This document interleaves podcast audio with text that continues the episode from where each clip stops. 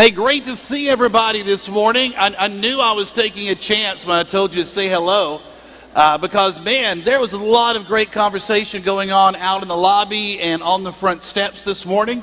A lot of people being able to catch up. It's great. Uh, every week we continue to see members of our church family that we have not seen in a long time.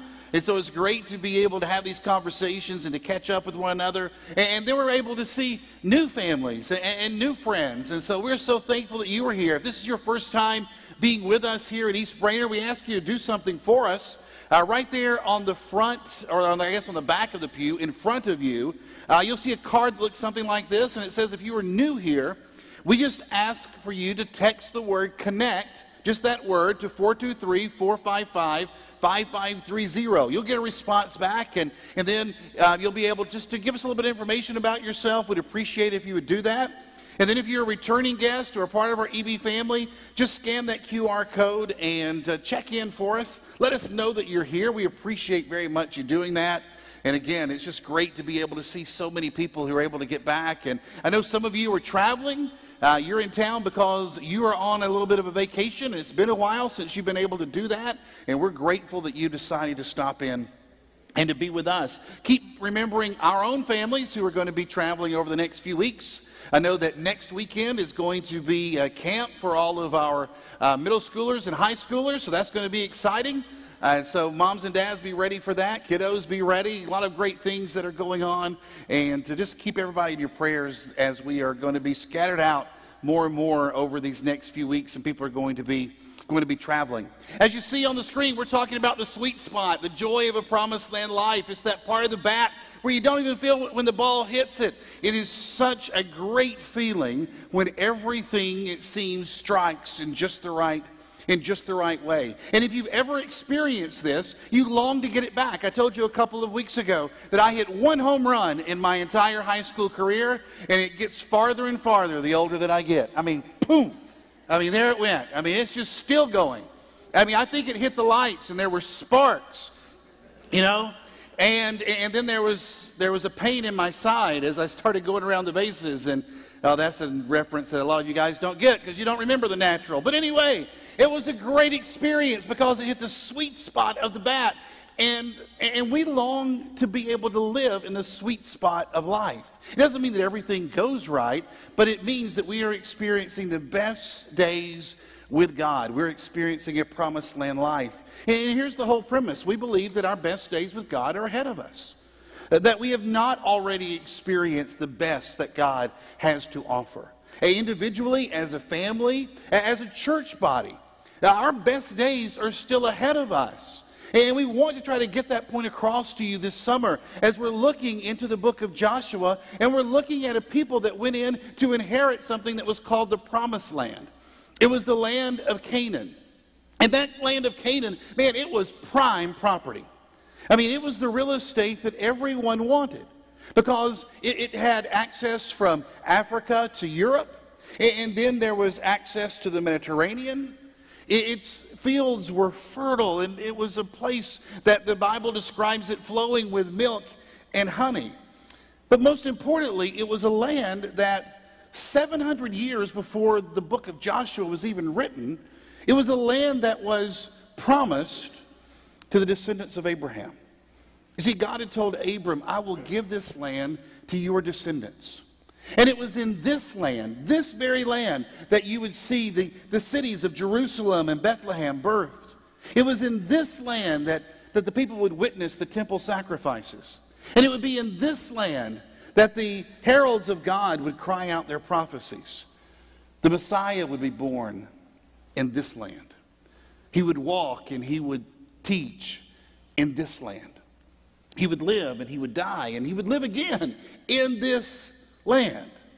And so when the Hebrews took their first steps onto Canaan soil, they were not merely claiming a physical inheritance, they were setting the stage for God's spiritual legacy. God had promised Abram, I will make you a great nation. He had made a promise that the descendants of Abram would one day experience the joy of a promised land life. But by the time that the Hebrews stepped onto Canaan's land, they were going to get their inheritance, but they found that Canaan was occupied. And there were some big dudes and some big dudettes who were there in this land. But God's promise was clear this land is for you. That was God's plan for his people. But Satan, Satan's response was also clear contaminate the promised land with ungodly people, use them to destroy God's people, and by doing so, then eliminate God's plan. You see, the, the hedonistic inhabitants of, of Canaan, well, they were a means to Satan's end. And as we read through Joshua, it becomes clear that the battle that the Israelites fought, it wasn't necessarily a battle between the Hebrews and the Canaanites or the Amorites. It was a battle between the Hebrews and Satan.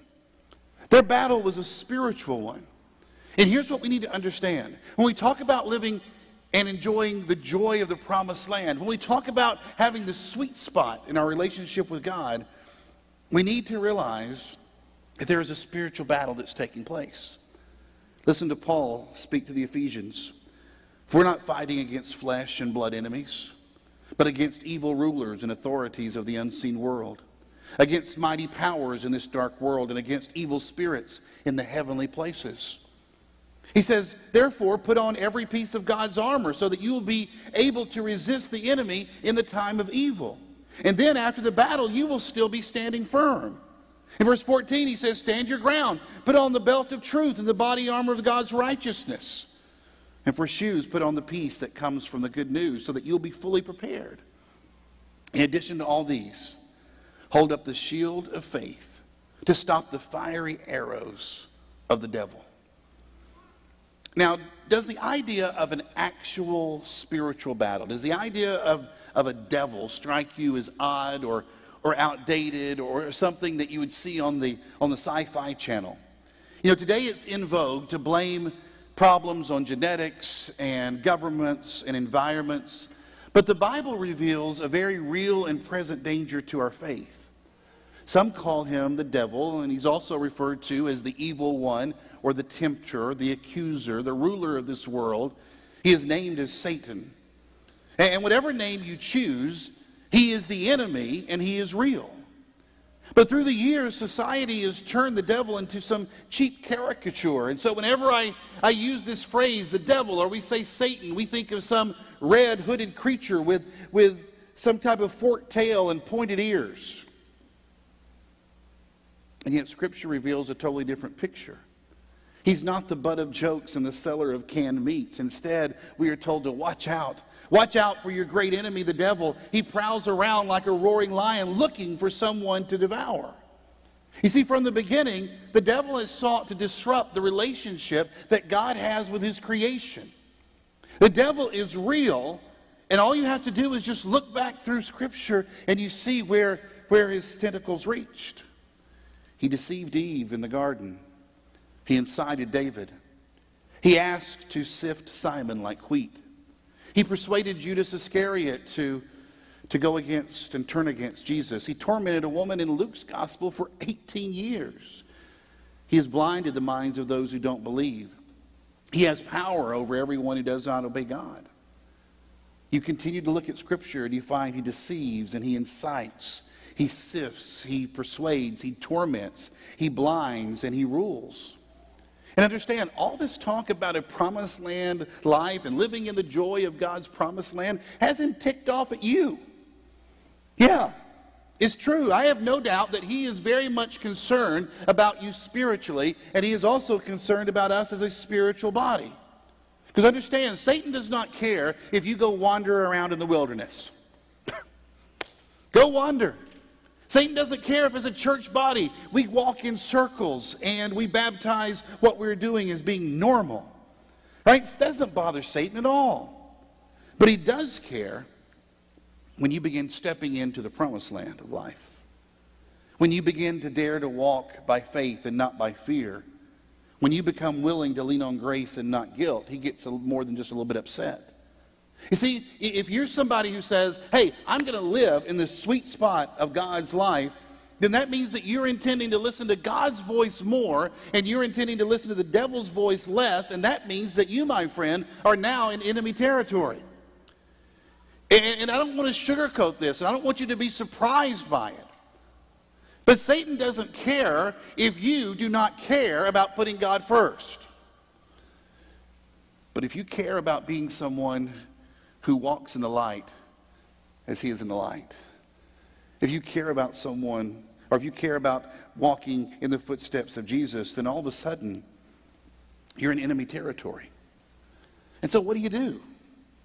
Well, here's what we're going to do this morning. We're going to take a cue out of the pages of Joshua. And so I want you to go ahead, open up your Bibles, get out your cell phone, pull up your app. We're going to be primarily in Joshua chapter 4, a little bit in chapter 5 this morning. And I want you to see what God instructed the Hebrews to do before they engaged with their enemies there in Canaan.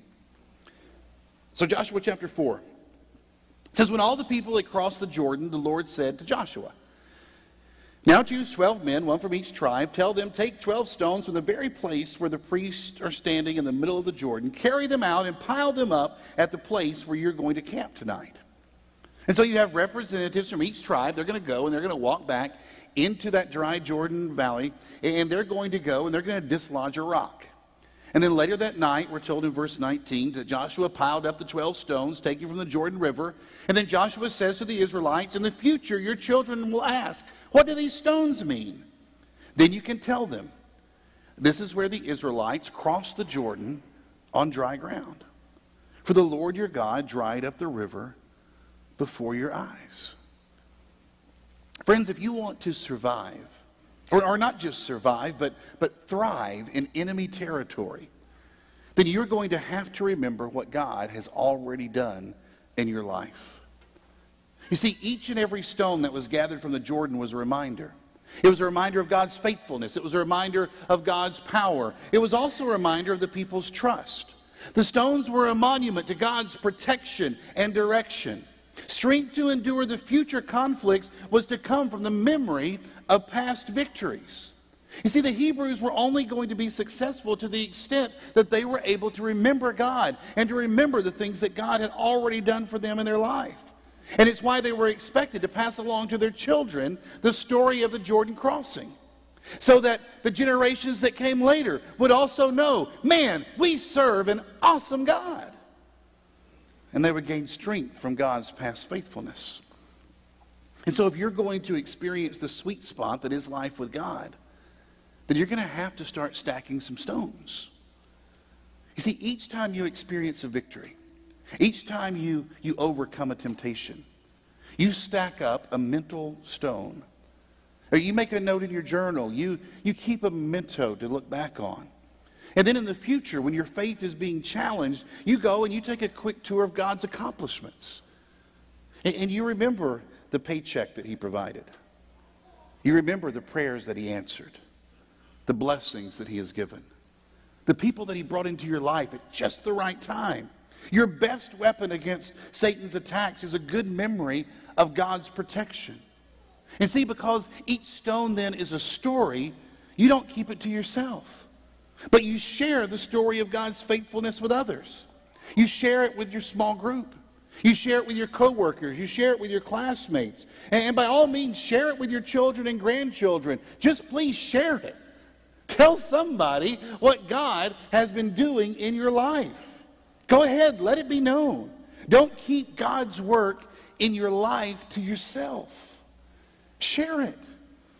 You know, we come together a lot, and I talk about how and we were talking in the lobby and we were having great conversations on the steps, right? And we talk about a lot of things whenever we come together. But remember that we come together to encourage one another. Our worship goes well beyond these walls, and we are worshiping every single day, no matter where it is that we go. And we have come here to be able to fill up our cup so that we might be able to bow before God when we leave this place. And what better way to fill our cup than to be able to listen to others share the stories of God's faithfulness? talking to somebody this morning who said, Hey, I'm living in the sweet spot. I'm living in the sweet spot right now.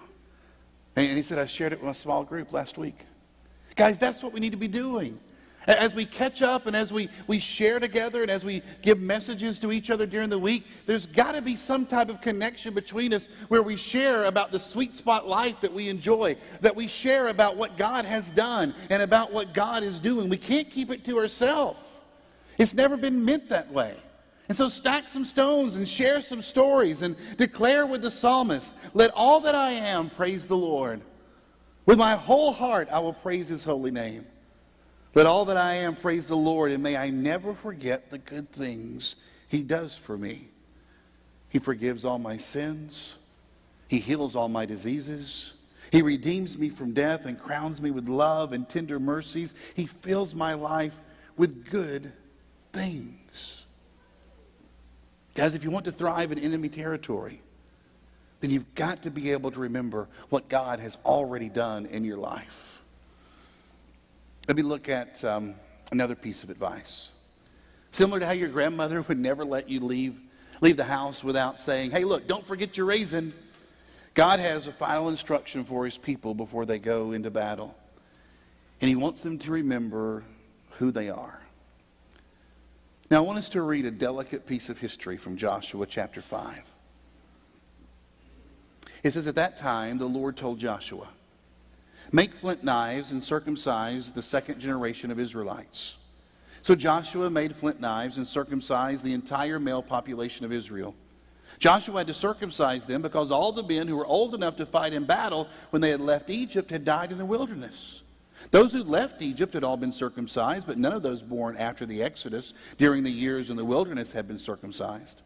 The Israelites had traveled in the wilderness for 40 years until all the men who were old enough to fight in battle when they left Egypt had died. For they had disobeyed the Lord, and the Lord vowed that he would not let them enter the land he had sworn to give us, a land flowing with milk and honey. So Joshua circumcised their sons, those who had grown up to take their father's places, for they had not been circumcised on the way to the promised land. Now, 600 years earlier, 600 years before, God had instituted the practice of male circumcision as a sign of the covenant that he was making with the descendants of Abraham. Eight days after birth, every Hebrew male child was to be symbolically set apart by this delicate procedure to his male identity. The act was a reminder to the children of Abraham that they were a covenant people, that they belonged to God. And it was during their sojourn in the wilderness that the previous generation of Hebrews, well, they had abandoned this very important reminder. So before the new generation was to lay claim to Canaan, God needed to remind them of the special relationship that they had with him. He wanted to remind them who they were, but he also needed to remind them who they were not. Look at verse 9 in chapter 5. It says that after the men had been circumcised, the Lord said to Joshua, Today I have rolled away the shame of your slavery in Egypt. You see, by renewing the covenant through the circumcising of all the Hebrew males, God was declaring a new identity for the people.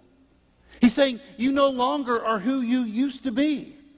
You are no longer slaves. You are no longer wanderers. You are no longer connected to that previous generation who disobeyed me. You are mine. The circumcision was a symbolic separation from their past. God wanted to make sure that the Hebrews, when they went in and faced the physical and the spiritual battles in Canaan, that they did so with a proper understanding of their identity. And here's the cool thing God intends the same and He desires the same for you and for me. You see, you might not know this, but if you are a believer in Jesus Christ, then you have experienced a spiritual circumcision. Listen to what Paul wrote to believers in Colossians chapter 2. He said, When you came to Christ, you were circumcised, but not by a physical procedure. Christ performed a spiritual circumcision, the cutting away of your sinful nature. For you were buried with Christ when you were baptized. And with him you were raised to new life because you trusted the mighty power of God who raised Christ from the dead. You see, he's saying, look, Christ cut away from you your old life so that now there is something new. You no longer have the old temptations, the old desires. They're to be gone because at your baptism, he detached you from their power. He would tell the Romans in Romans chapter 6 For we died and we were buried with Christ by baptism. And just as Christ was raised from the dead by the glorious power of the Father, so you also may live new lives. Your baptism was a covenant moment, it was a declaration of a new identity. You're not the person that you used to be. Your former self no longer exists. You are no longer a slave to sin. And, that new you belongs to God. And it's why we encourage individuals that look, if you've never thought about being baptized into Christ, this is something you've got to give serious thought to. This is not just some act that you go through. It's not just something that happens back here behind me in, in, this pool of water or in some swimming pool or a lake somewhere. It's not just some act that you go through just to say, hey, look, I was baptized. It is a covenant moment, it is a new identity moment. And if you're someone who's saying, I want to no longer be a slave to sin and I want a new identity, then can I encourage you, please consider allowing your faith to lead you to baptism so that you might be able to experience a new identity in Christ. You see, God wants you to remember this. He wants you to know who you are. Because get this, Satan hopes you're going to forget. Satan hopes you're not going to remember. He hopes you don't remember your baptism. He hopes you don't remember the faith that you had when you came to Christ. And so that's why you need to prove to him that you haven't forgotten. As you enjoy your promised land life, there are going to be moments when the enemy confronts you. And so you need to tell him. You need to tell him that you have been bought with a price and you belong to God. 1 Corinthians 6 and verse 20. That you have been given a, not a spirit of fear, but of power, love, and self discipline. 2 Timothy 1 and verse 7. That you cannot be separated from the love of God. Romans 8 and verse 35. That you are able to find grace and mercy in your time of need. Hebrews 4 16. You need to be able to tell them that you can do all things through Christ who gives you strength, Philippians 4:13, and that you cannot be tempted beyond what you can stand, 1 Corinthians 10 and verse 13. And friends, when when you begin to hear the lies that, that you are not good enough and that you are not faithful enough and that you are not pure enough, then you remind the devil that there is no condemnation for those who are in Christ Jesus. Can I just get a, a, a applause for that right there? Is that not good stuff? Right? Is that not something we need to go, woohoo? I mean, that's a woohoo moment. There is no condemnation for those who are in Christ Jesus. And this is how promised land living people think. There is a reverent swagger that we are to have. There is a holy confidence. Now, look, we don't discount the devil, we just don't obsess over him. We keep him in his proper place. I mean, after all, Scripture tells us that we are already victorious because the one who is in us is greater than the one who is in the world. And because we have a confidence in our identity, then we can rest in God's protection. That's what the Hebrews did. Back to Joshua chapter 5. It says in verse 8 that after all the males had been circumcised, they rested in the camp until they were healed. Now understand, this healing would have taken weeks. And during this time, their wives and their children would have been unprotected. During this time, the whole nation would have been vulnerable to attack. So, how can they rest? Well, it's because of what it says in verse 1 of chapter 5. All the Amorite kings west of the Jordan and all the Canaanite kings who lived along the Mediterranean coast, when they all heard how the Lord had dried up the Jordan River so the people of Israel could cross, they lost heart and were paralyzed with fear because of them. You understand what's happening? The story of God was already being shared. And because of what God had done, and because of who the Hebrews were, their enemies were powerless to strike. So, guys, stack up some stones and share some stories and embrace your identity. Let the world know about the awesomeness of your God.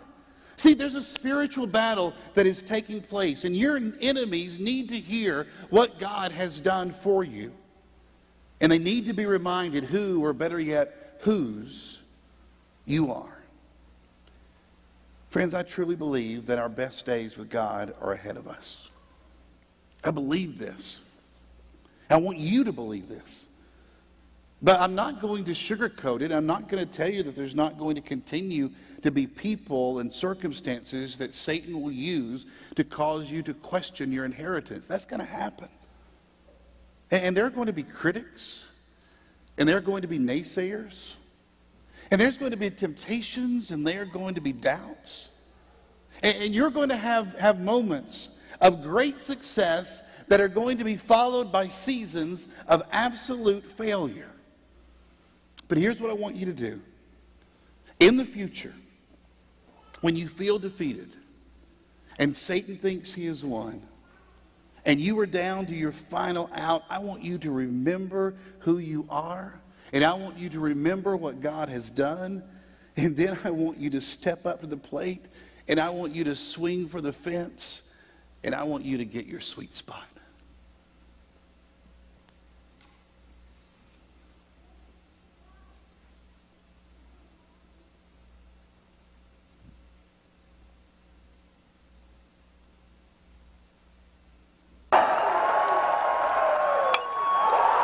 High fly, deep right, and Tennessee walks it off.